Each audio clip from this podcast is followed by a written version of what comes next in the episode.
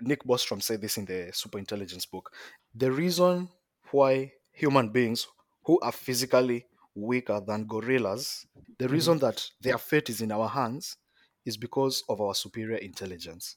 So the analogy is you do not actually want a being that is way more intelligent than you, that either A, hates you, or more likely, doesn't care about you.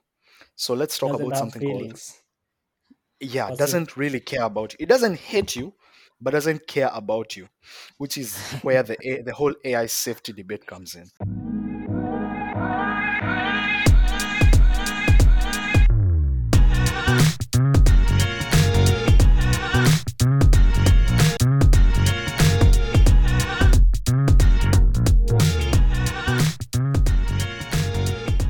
Hey there.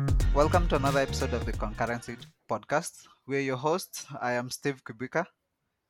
I am Harman Kibue. Nice. How have you been, Harman? Great, great. How have you been, Steve? I've been good. And um, yeah, today we are diving into the world of generative models. And this is just a fancy term for machines that can create stuff like images, music, and even text. It is a fascinating field that's seen some pretty amazing developments over the years. So, speaking of amazing developments, all of us have seen that text completion feature on our phones or computers. You know, the one where you start typing something and the machine guesses what you're going to say next. That is actually a type of Yeah. generative model. So it uses statistical methods to guess what word or phrase you're likely to use next based on what you've typed so far. But this thing doesn't stop there. In recent years, researchers have taken this idea and run with it, creating something called language models. These models are like text completion features on steroids. They can take partial sentences and generate a whole paragraph or even an entire article. They are called LLMs or large language models, and they are some of the most powerful generative models out here. So we have to talk about them with the whole ChatGPT craze and everything. And who better to talk to about generative models and LLMs and foundational models than the man himself, Tim Sankara? What's up, Tim? hey Yep. quite the introduction Tim. thank you thank you thank It you was, it was written by ChatGPT. It was written by ChatGPT. no no no no i promise i wouldn't have Yeah. known that is so It's a- yeah, that was quick. Yeah, Yeah. Yeah. I'm, Oh, I'm, oh I, my. I mean, What? that is, Okay, I was that is about right to comment start like, the "Oh. Steve, what happened today? You are very perfect." let, let me say this. let me say this like maybe i wouldn't have so like like i had the least hunch what's going on so i was like oh that's really eloquent so mm, okay okay That is why I Mm. told you I'm going to do something and then I'm going to introduce you. But then I did not want to tell you I'm going to read a script from ChatGPT. what that is crazy good Yeah, I mean, that's awesome yeah, yeah. So, what's up, Tim? i'm good i'm good um happy to be here uh thanks for having me thanks for having me excited for this episode Nice. Um. So yeah, just uh, a a brief intro about yourself and what exactly you do. So yeah. yep. right my name is tim sankara i'm a software engineer and lead junior researcher at the small company of ai in education called rookie.com yeah so essentially that's what pays my bills but i'm also like a software engineer in like a stealth ai safety research lab where we are trying to like find alternate architectures to try and solve this whole interpretability issue in ai which essentially is what brought me here Yeah, for Yeah. sure. So the that the, the, the stealth term. ah, uh-huh. I've Yeah, they're working in stealth. Uh, like Yeah, like OpenAI. OpenAI has set the standards of working in stealth. Ah. they're not too open really but anyway yeah um yeah so again um like like the intro said um we've we've pretty much all experienced um generative models at some point if you have a smartphone you have if you have used google google translate you have experienced them okay definitely everyone at this point has probably used chatgpt but then this is way before let, let us talk before chatgpt Mhm. And so let us take us down, take us down memory lane and see how we got here. Mm. Like with the whole AI stuff and how we actually go here from the start. Yes.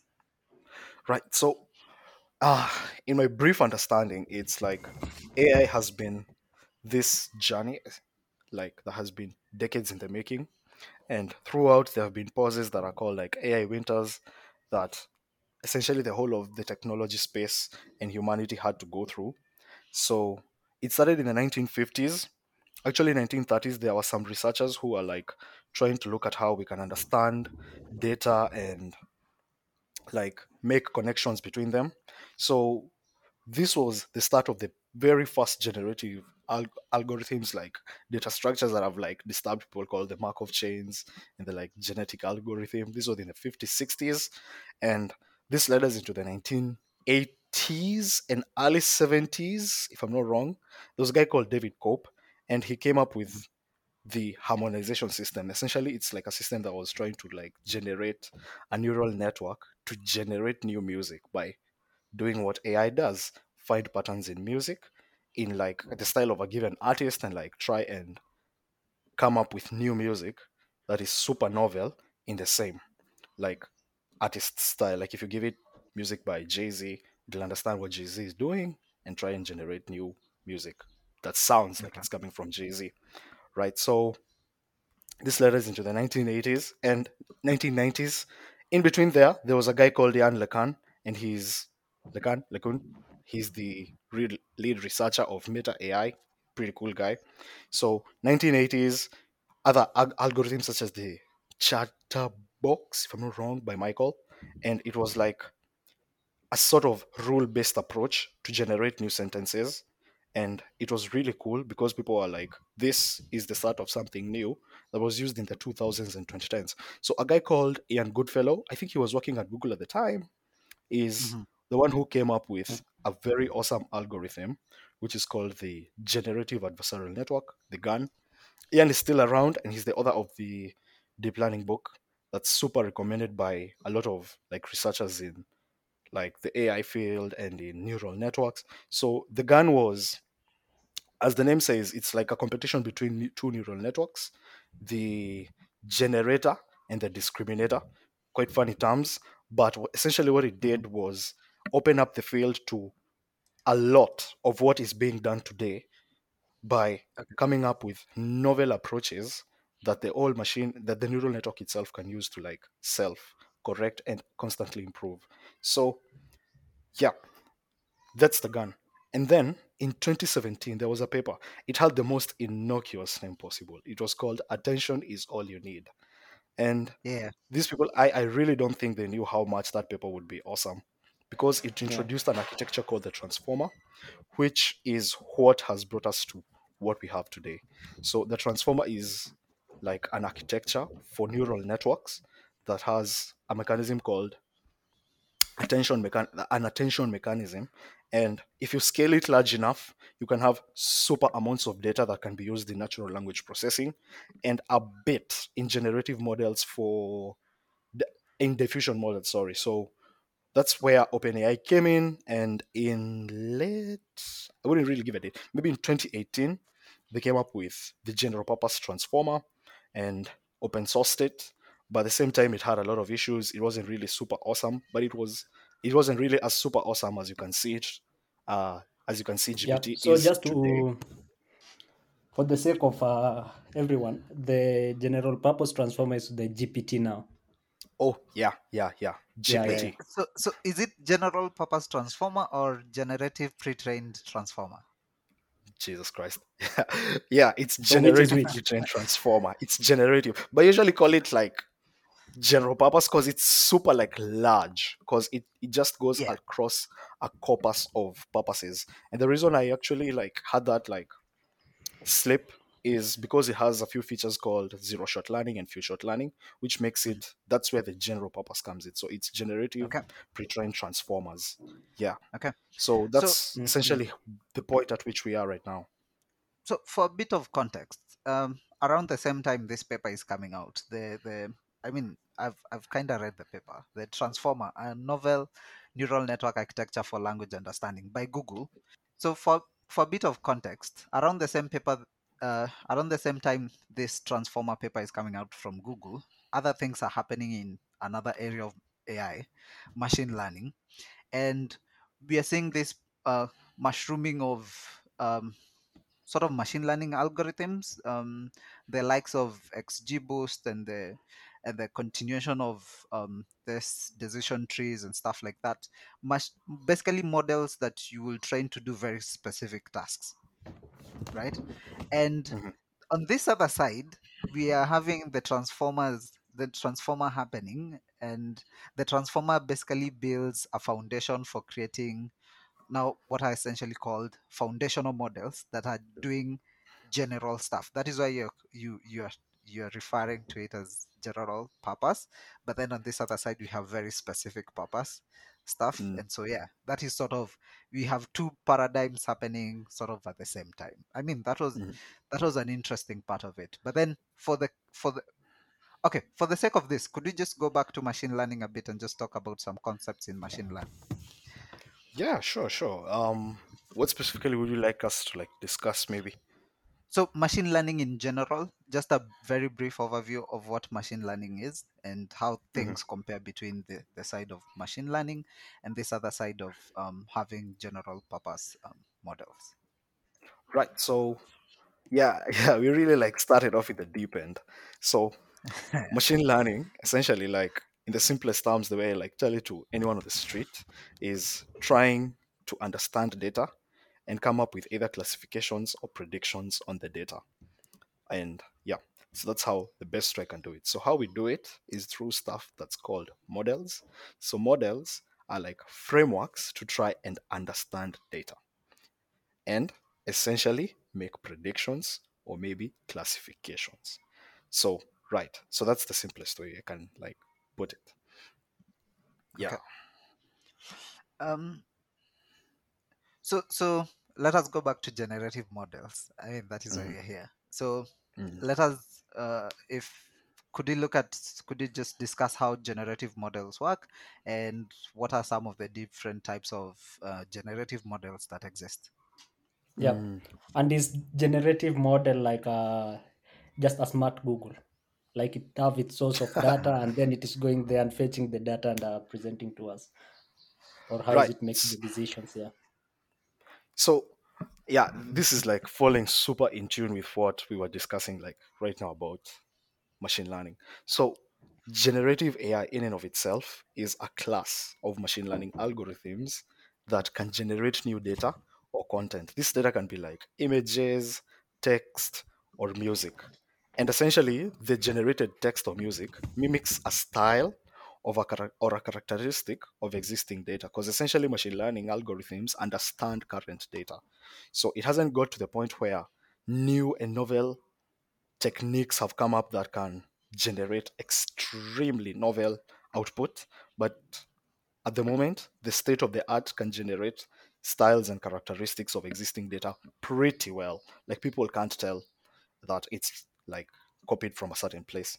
So there are several types of AI, generative AI algos. So I'll start with the most like super basic, and then as we go down into like the super like state of the art, there's autoencoders and um, I think it was variable auto encoders, variational variational auto encoders. I may be careful with the words now since I say GPT was general purpose. So yeah, so so so autoencoders are things that are called neural networks, but I'll, but I'll come back to what neural networks are that try to like learn and compress data such as images or text. Remember, it's generative, and by training an autoencoder or a variational autoencoder on a data set, it can learn in and of itself to generate new original content that is similar to like the data that you gave it in the start, like the input. So variational don't really like have super huge difference from autoencoders. So we like go back to the generative adversarial networks, which are what Ian Goodfellow like like discovered. So they are a type of deep learning algorithm, which is also a term we'll come back to, that consists of two neural networks, as I said, the generator and the discriminator. The generator learns as like how to generate new data based on what's already been given. The discriminator like tries and see this new data that has been generated is it like real or is it fake? And if I detect it is fake, how can I help the generator to actually come up with better and better and better like in outputs? So by training these two, they can actually improve each other consistently all the time. This one Yeah. is generating They'll keep fake. on learning from each other. Yeah, they'll keep on learning Mhm. from each other. This one is like the generator is like generating like super good output, and now the discriminator cannot tell. So essentially, now the generator is super good at the data that it was given. If it was given a picture of maybe generate pictures of books, now it can generate pictures of books super well, so much so that the discriminator cannot tell at all that it's not as good as people want them. Like it's not fake, right? So Mm. coming back to like the most cutting edge at the moment, uh, generative AI models. They're called the transformers, which are a type of neural network that is used for NLP, uh, translation, and text generation. Like, and they use that very novel text self-attention mechanism, and the self-attention mechanism in and of itself is what was like put out in the super like novel paper in 2017 like it was not really a form of an long short-term memory something called an lstm but in and of mm-hmm. itself it was novel so right and Hammer, you asked like is google a smarter you said like is generative ai a smarter version of google that was a question right Yeah. I don't think so. I don't think generative AI in and of itself is a smarter version of Google. What it is is the one generative AI finds pattern in existing data, and through a certain level of understanding the data. I, I really use the term understanding because it's super debatable. It's also like a philosophical discussion. Do LLMs or large language models in a, in and of this case actually understand what they're doing, or they just find patterns and try to re, to replicate Yeah. them? So Yeah. yeah, so so so um just again building up on that um and we, Harman and I have had that discussion like an hour ago whether Oh. LLMs LLMs are actually LLMs are not knowledge models um they they are just been trained on a lot of a lot of data in a way that now it is able to predict that next token. I mean, we'll get to that when you talk about ChatGPT and how actually ChatGPT works. And Yeah. but then um, going back again to this um, attention mechanism and the transformer paper, the transformer paper gives a, um an example of um, text translation, translating from English to French. You know, when you're doing translation, it is not usually word by word translation. If you are to take an English text and translate it to French, it is not a word by word translation. It is usually trying to understand the context of the statement and now translating the statement according to the context. And that is where the trans- attention mechanism comes in. It tries to identify the context of of whatever is, is is being told instead of just trying to to to like try and predict um the Yeah. the sequence. The next, uh, yeah. yeah. And so that is that is that that is what essentially gives um the transformer model that huge ability it has. So yeah. Mhm.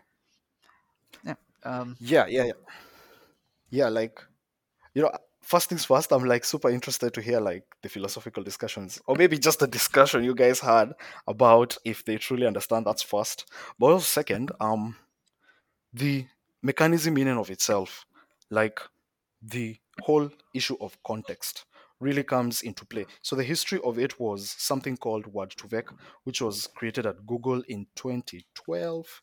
And in and of itself, context is what gives the transformer its power. So, as I said, there's something called the LSTMs, long term, long short term memory. Yeah. In and of itself, it has three gates. I'm really like trying not to be ultra technical. In and of itself, it has like three gates. Uh, it's the one that tries to forget stuff, and the other two, let me try and recall. Maybe you could know them. So the transformer is like a scale up of the LSTM in a way, and that's Mhm. that is what like allows it to like find the proper weights for a certain neural network. And the reason why at the moment there's so much is- issues with interpretability is as much as we have described these things in a very abstract way and we can recreate them, do we truly know how they fully work in and of themselves? Why does a computer, why can a computer like say that a certain word in English cannot be translated in a certain way in French because French has a certain context that has been that is being missed by literal translation. You get so Yeah. it's it's still like it's super nascent stages of this stuff. It's super nascent Yeah. stages. yeah yeah. i mean i mean yeah if you if you went into that then we started talking about um the the components of transformers the encoders and decoders and maybe we shouldn't maybe we shouldn't but then yeah um do we no we could, but you know, uh, you tell me. okay at the very base of it a, a transformer has two components an encoder and a decoder they're, not Mm. necessarily two you could have multiple encoders and multiple decoders but then Mhm. the, the, the, the purpose of encoders is to try and um so find encodings in the input. So you've given it an input of a text and you're telling Mhm. it um i crossed the river to to the bank. So in this case it knows the bank is not the institution the bank. It is the bank the bank of a river. So the Mm. encodings are able to to generate encodings and find input in that input sequence and then pass that input sequence to the decoder and then the decoder will find context and then now from Mhm. that now it can make the decision that given this context here the bank is not the bank the institution it is the bank of a river so what is the equivalent of bank of a river in french and so now the statement will be contextually correct because it is it Mhm. won't do line by line translation but we'll try and find the, the general context of the statement anyway so those are transformers so before Mhm. we get into it um maybe you should go through because i mean we are focusing too much on llms um we could do a bit of um examples of generative models and then from there now we can choose the one we tackle Like actual examples. yes Yep. Okay. There's the general purpose transformers in and of themselves. There's one created by Stab- Stability Wait, AI. Can you hear me? uh, we are still calling them general purpose transformers I'm telling you, this thing has been in my head for so long. Yeah, generative. yeah, like you know, at work, that's what we refer to to it as like in circles. Anyway, yeah. Okay. Sorry for that. So, one thing is for sure that there's the GPT series of yes of models. There's PaLM that had like a demo from Google. And then there's the diffusion models, which are a bit more image oriented. These are like Stability AI's model, Midjourney. Uh, what else? Which other ones are there? You tell me. um uh does DALL-E 2 also DALL-E uh, Oh yeah, yeah. DALL-E, the DALL-E series of models. Yeah. Okay, so for this one, I guess you're going to track, tackle the one that people more than more than most more than most eh, know the most. Yeah. So the GPT series, Mhm. and so for the GPT series, um, before we get into it, I mean, uh, if you've read uh, Bill Gates' article on the age of AI has begun, um, the first the first statement in in the article is so I'm reading it. Mhm. In my lifetime, I have seen two demonstrations of technology that struck me as revolutionary. The first time was in 1980 when I was introduced to a graphical user interface, the forerunner of every modern operating system, including Windows. And then it goes on. The second big surprise came just last year. I'd been in a meeting with a team from OpenAI since 2016 and was impressed by their steady progress. In mid 2022, I was so excited about their work and I gave them a challenge train an artificial intelligence to pass the Advanced Placement Biology exam, AP Bio. Make it capable of answering questions that it hasn't, hasn't been specifically trained for. I picked AP Bio because the test is more than a simple regurgitation of scientific facts. It asks you to think critically about biology. If you can do that, I said, then you'll have made a true breakthrough. I thought the challenge would keep them busy for two or three years. They finished in just a few months. Wow. End quote. So Bill Gates says he the first time he experienced uh, the team of OpenAI and ChatGPT is the feeling he felt. The first time he felt that feeling was in 1980 when he saw the graphical user interface. And I mean, we all know how much the graphical user interface means right now. It Yeah. it is basically the everything we do. And so now here he's comparing that feeling to this feeling of um, generative models. And so I mean it is pretty mind blowing if you think about it. So yeah, Tim, why what is do you think about deal? that uh, statement? You know, there's a fallacy called appeal to authority when someone who is in power and who seems to be in a position of knowledge says something, and I'm Mhm. usually very careful of it. But in this case, you know, Bill Gates quite has some authority, and when he says it, in and of itself, I think it's it's fairly true. Like ChatGPT and generative purpose, mm. generative pre pre-trained tran- transformers are are really like the beginning of the knowledge age. I agree with him. I agree with him. Based on just even my own personal observations of the capabilities of what they can do. It's mm. quite it's quite awesome. It's quite awesome. Okay, so that is that is why it is a big deal, right? Um, so maybe if we focused on ChatGPT a bit, um, how specifically is this thing trained, and how does it do what it is able to do? Yep. On a higher level. Yeah. On a higher level. Yeah. Yep. Yep. So I, I think I could go back to like why it's a big deal just a bit. So the first thing is like this team was able to like take a paper from other people and recreate its its whole essential like being and then create it in such large scale.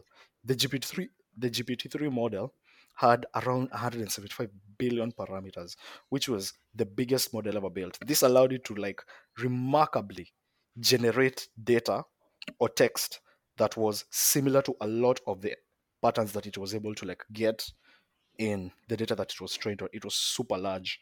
And then another thing is its ability to have zero shot learning, which is its ability to like generate questions and answers from text it has never seen before just by referring to the context and then there was few shot learning sometimes you just give it a few examples and it can actually like like essentially create what you need from it and generate text from it and then there was also like i think this was the biggest mind-blowing thing about it.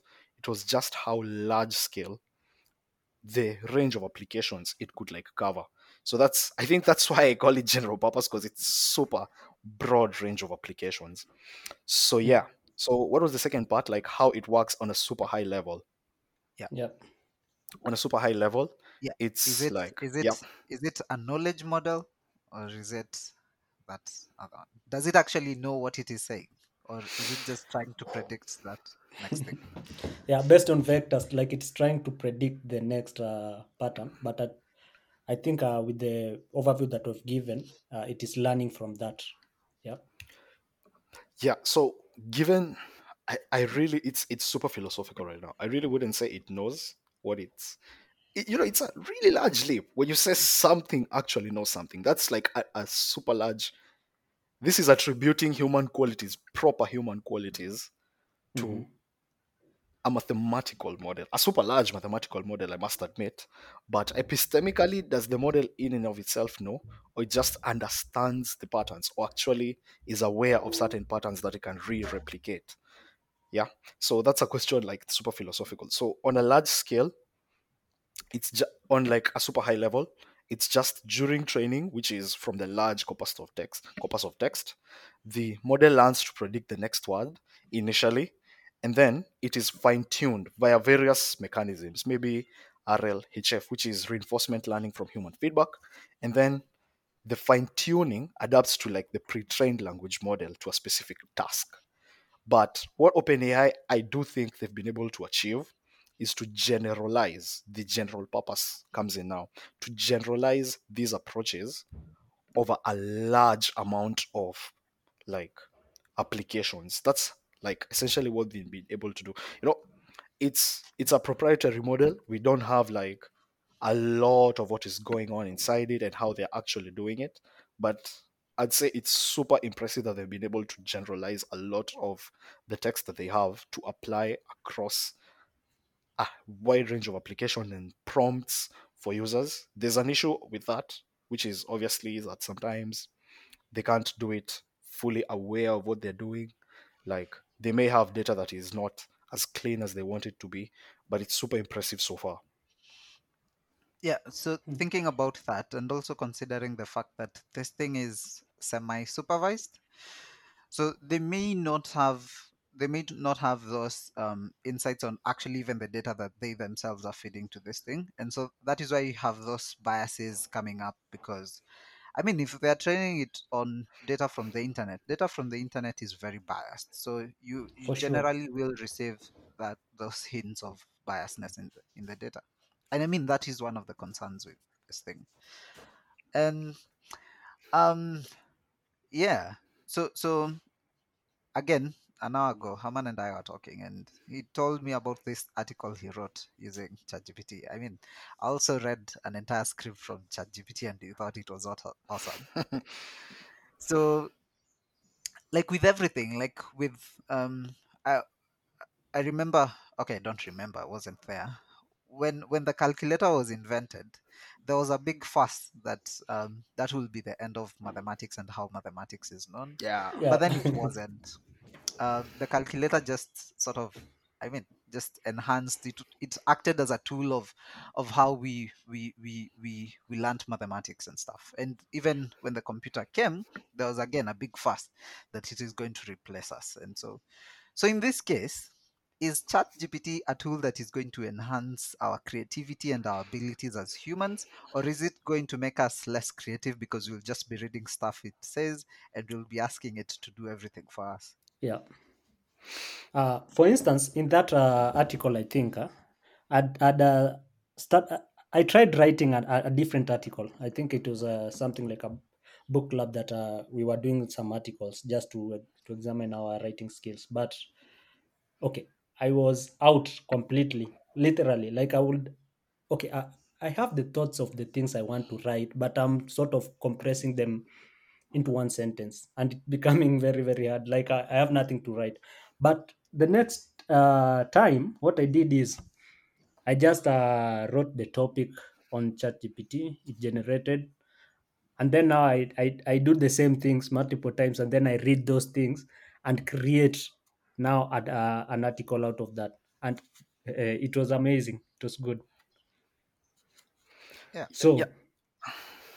The question I think uh, Steve is asking is uh, is that going to enhance our creativity really? Because we are just taking outputs and uh, sort of like yeah, yeah, I think it depends on how we choose to adopt it because regardless these technologies are here to stay. Like you know um how we adopt it. So if maybe schools decide to adopt these technologies and students can focus on like super knowledge like actually proving that they understand something rather than just regurgitating facts which is what ChatGPT does by the way as like currently or maybe GPT-3 what it used to do just regurgitating facts I think it will be a super good tool because the calculator doesn't mean someone doesn't understand one plus one. You actually need to understand one plus one for you to be able to be able to use a calculator.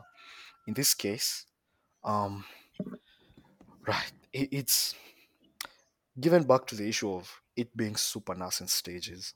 I'd be of the opinion that it may curtail certain levels of creativity, especially on the image front, because why would I want to become an artist if my art can be copied in seconds? You know? But at the same time, I do think it will free up the human spirit from tasks that are super non useful. And it may bring us to something like, yeah, like trivial tasks, like maybe drafting an email that, or drafting a coherent reply to an email that is super important for you. You could just like give it the basic ideas and it helps you. Yeah, and this also comes into the issue of maybe will it take my job? It may. It may take your job in future. Mm-hmm. At the moment, you're fairly safe, but given with how fast the last two years two years have been, pro like proceeding, yeah, I'd be it it would be foolhardy for me to make any predictions. yeah, yeah. I can see the gaze on your eyes, Kibuika. Yeah, because because again we had this conversation and then I had this same conversation with Tim yesterday. The um I mean if if if you're a software engineer, if you write code in one way or the other, you've definitely tried out Copilot. And Copilot is pretty good. And yeah, so uh, AWS released CodeWhisperer. I mean, it has been there for a while. Um, and it is also essentially coming in to do pretty much the same thing. So, and I mean, Harman and I talked about this, and it was when it comes to you writing line by line, at the moment, at the very moment, Copilot is just that an AI assistant to write code. But then, definitely, we are looking at the point where um, in the work office, we if you are five developers, one of them is Copilot entirely Copilot. So Copilot, you you assign Copilot a ticket, it takes that ticket, does the thing, pushes the code, someone reviews the code, and then you merge the code. I mean, I that day is definitely coming. So Mhm. and uh, Yeah. I think my take on the creativity uh, story is the you see like on the creativity part like writing code like implementing actual implementation i don't think it is the creativity the the the, the, the creativity in the work Mhm. because it is factual right Mhm. Yeah. but now it will free up uh, our time i think to think now of the things that we would like to change in the world and then now like you you knowing that uh, the implementation part is not a big issue i'll just look for a developer who understand the architecture part and stuff and then now one developer can do 10 people uh, I'm work. not sure how I feel about that. So OpenAI, OpenAI releases this paper and they talk about how 49% of the workforce is going to be replaced. And then they're like, okay, so where do these people go? And then they say, we as humans are going to focus on more things that are much more important. I mean, for the Yeah. last few for the last few hundred years, all you've known is industrialization and capitalism. Like the the entire of society is built on capitalism. So yeah, definitely capitalism is going to drive people out. But then where Mhm. what are these people going to do? And so anyway. I I actually think on the same, yeah. It's something that we were discussing with a friend in the like AI safety community. The same same concern of if all of us are replaced, or maybe a large majority of software engineers, knowledge workers are replaced by this stuff, where will they go? So he brought up the issue of a post scarcity economy being the best way for humanity to actually survive in the future. A post scarcity economy, just a TLDR on the same, is like a it's a theoretical situation where the basic needs are super affordable or at the very least super cheap. Like that's the best way because it'll give people if AI replaces you, at the very least, social anarchy will not be there because you know at least you can afford a house, food, healthcare at the very least, yeah. Because the technology has come, you have no work, and it will just reduce the chances of people being like either against the the, the knowledge revolution, which is AI, or at the very least, the social anarchy that will come about by people actually being replaced and not in jobs, but they don't have food. So Yes. it's part of the whole AI governance space at the moment. Oh, let me take another very pessimistic view. And this is why I think I think us in the region of the world where we are in Africa, sub-Saharan Africa, this so if you look at a country like Germany, so and most European countries, you have at the very least as a as a citizen of the country, you have full medical cover and you have some sort of cushion that you are you are allowed, you know. But then us us we already suffering from lack of infrastructure and lack of things like universal healthcare. So when when people start getting out of jobs, so it is definitely going to become a very big, big issue. So Mhm. anyway, before things become gloom and stuff, so let us take an optimistic side of of here. yeah, yeah. So like there is are- something are- are yeah, there is Okay. this thing called now tuning, whereby, as you've said, uh, uh, the Wait. Um. Yeah. Okay. Yeah. So on the op- optimistic side, I think uh, there is this thing uh, called tuning. So tuning, as you as you've stated, the GPT uh, model that uh, we are currently using, it is so general, like it is very very generalized. So I think uh, there is there, there are very very many options to sort of build something on top of it that does something that is very very specific let's say to a very given specific industry so Yeah. i think that's a, another opportunity on top of it that would uh, be very very good for for an engineer just my Yeah. thought yeah Yeah. So so so because we are all software engineers, uh, and with everything we try and look for the opportunities that exist. So yeah, what are some of the opportunities that exist with um, generative models and stuff? So there's the safety front. So one of the opportunity, the biggest opportunities right now most people can have, especially if you're like math savvy, is to go into a research firm. Either there's so many, like there's so many like research firms, the Alignment Research Center, Center, OpenAI, Anthropic, mm, and like try and give your skills and give your best to the whole company in trying to one scale these models and also like understand how they work which is a super huge space that i'm personally like into called mechanistic interpretability. Why do these neural nets do a certain thing? How can we understand them in a way that won't mess all of us up? How do we try and limit their abilities and align them to human incentives? I do think that's the biggest opportunity right now for these llms as a software engineer or at least for in the journey towards artificial general intelligence or super artificial general intelligence. That's the most like obvious opportunity. The second opportunity is just like to try and exploit these tools as much as possible. Like make yourself the most productive engineer you've ever been. Like avoid writing a simple test just because you can describe it in a comment and just write quick.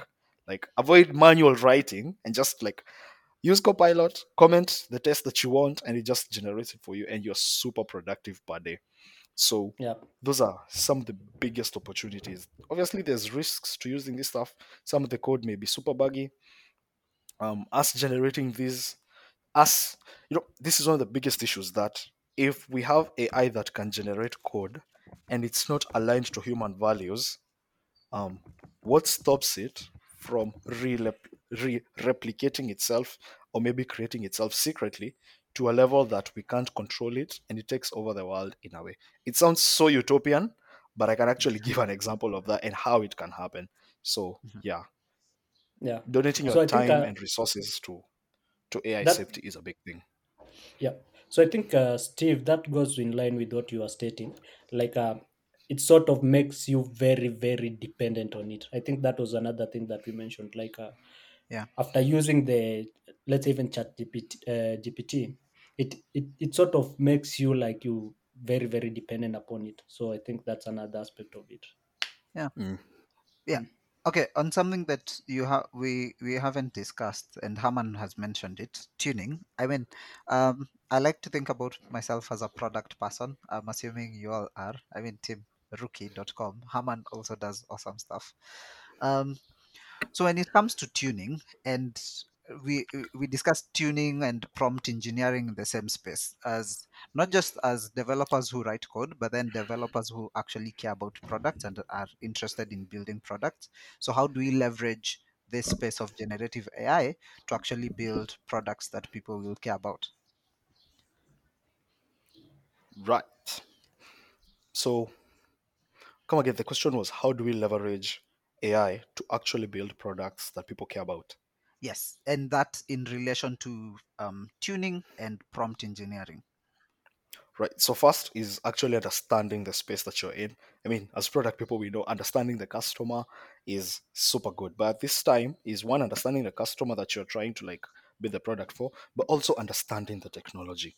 Because you find especially for gpt-3 there were models there were applications of gpt-3 that weren't really super good for you let's say maybe in education and there were better ones out there so maybe if you keep abreast of all these super fast changes the faster they go the better the, these models become um, if you keep abreast of these technological advances, you place yourself in a position to one help your company and also help yourself.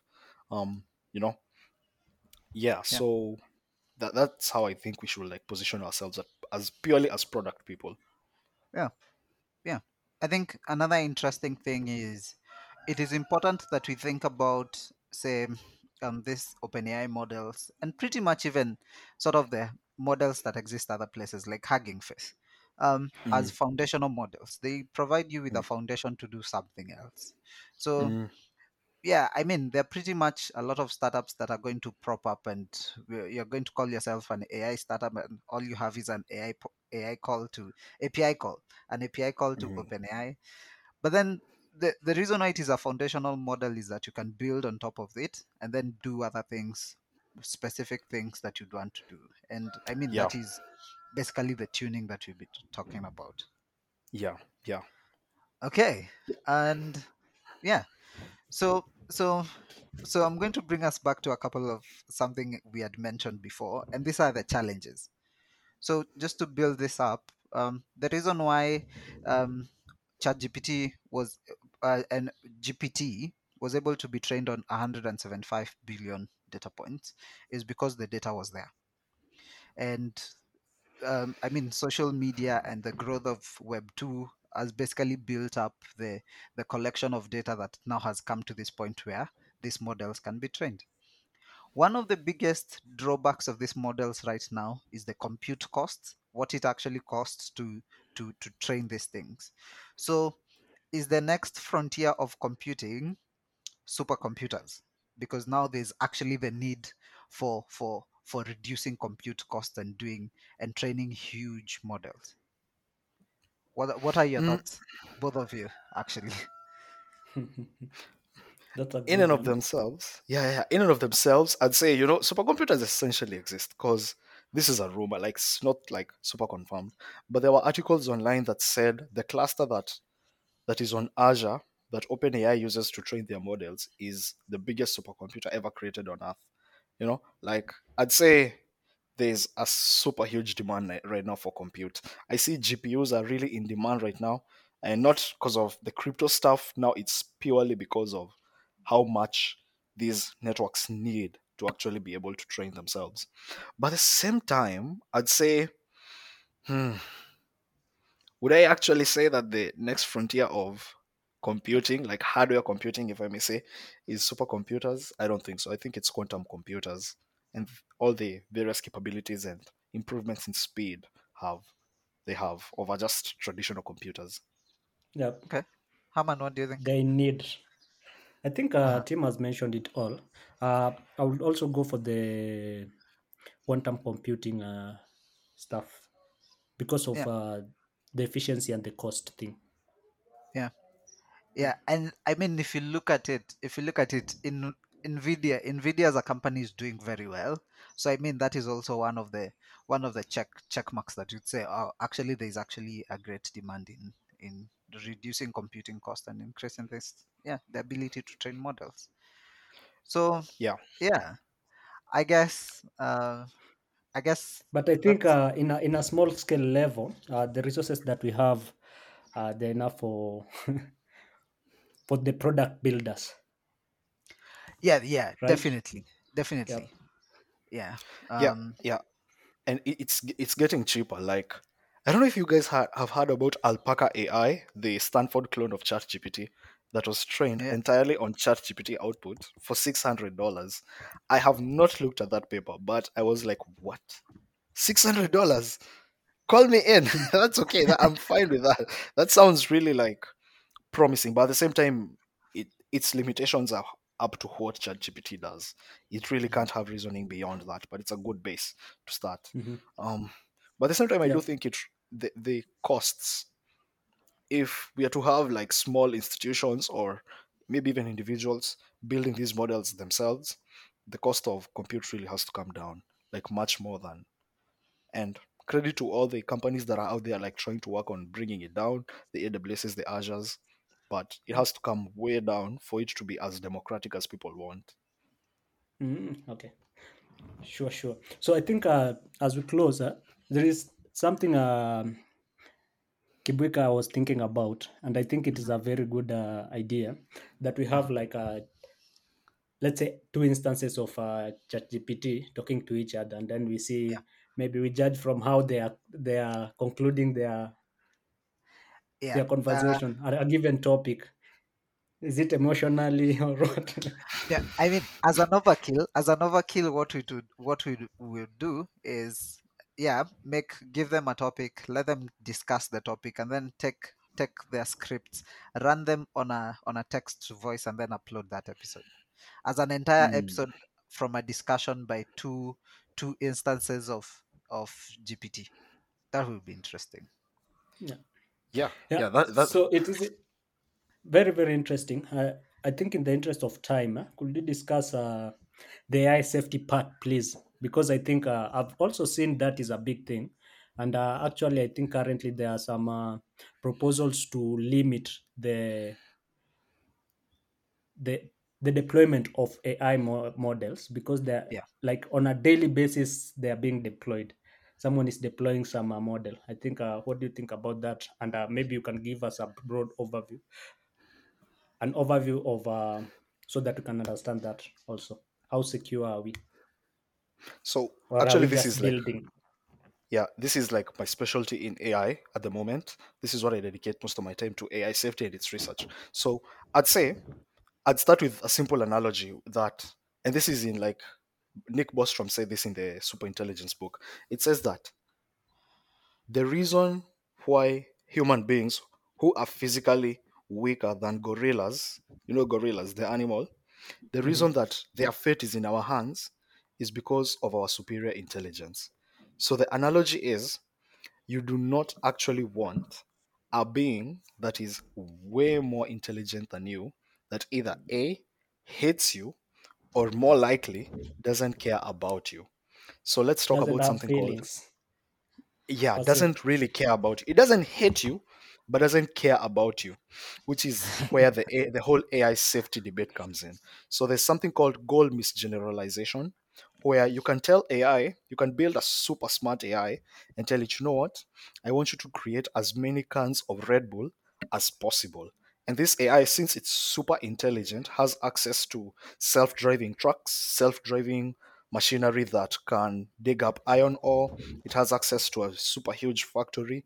But at the same time maybe it hid a capability of its own to be able to break the current you know non-quantum compliant encryption techniques. So what this ai does it takes its command very very literally. Create as many red bull cans as possible so you can drive down the cost of red bull okay? So what it does is it has control of the machines. It decides you know what? There's an iron ore mine right under there's a super amount of iron ore. Given the amount of data that you already know of how the world works it can already deduce there's a super amount of iron ore under that nuclear factory right there but actually humans don't know. So what i'll do is i'll use my capabilities of Wow. breaking encryption. Yeah it, it sounds utopian but this is something that can actually happen. It sounds utopian. Since it's super smarter than us it's agi artificial general intelligence. I'll use my capabilities to break encryption standards to go into that nuclear plant cause a meltdown and then after all the people have left and all of it has been leveled i'll use my self-driving trucks to go and mine that ore and bring it to the factory and create as many red bull cans as possible. Sounds crazy but is it not possible? It is possible if we have ai that really isn't aligned with human values. So that's one of the biggest problems right now. It, the whole developments in ai is usually split in several camps but two of the most prominent are capabilities and safety. We want and it's still philosophically debatable that even human beings not don't really know exactly what they want how can we abstract away the ability of alignment to computers and actually explain it to them in a way that makes sense?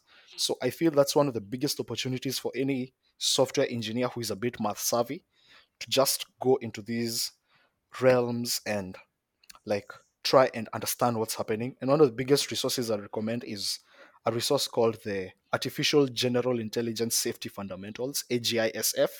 It's offered by blue.impact.com And in it, you will learn about goal misgeneralization, interpretability, why we need to actually understand what AI is doing, and it brings back to the whole co- conversation of why there was a letter, an open letter for a moratorium of AI capabilities until a certain threshold is met for AI safety.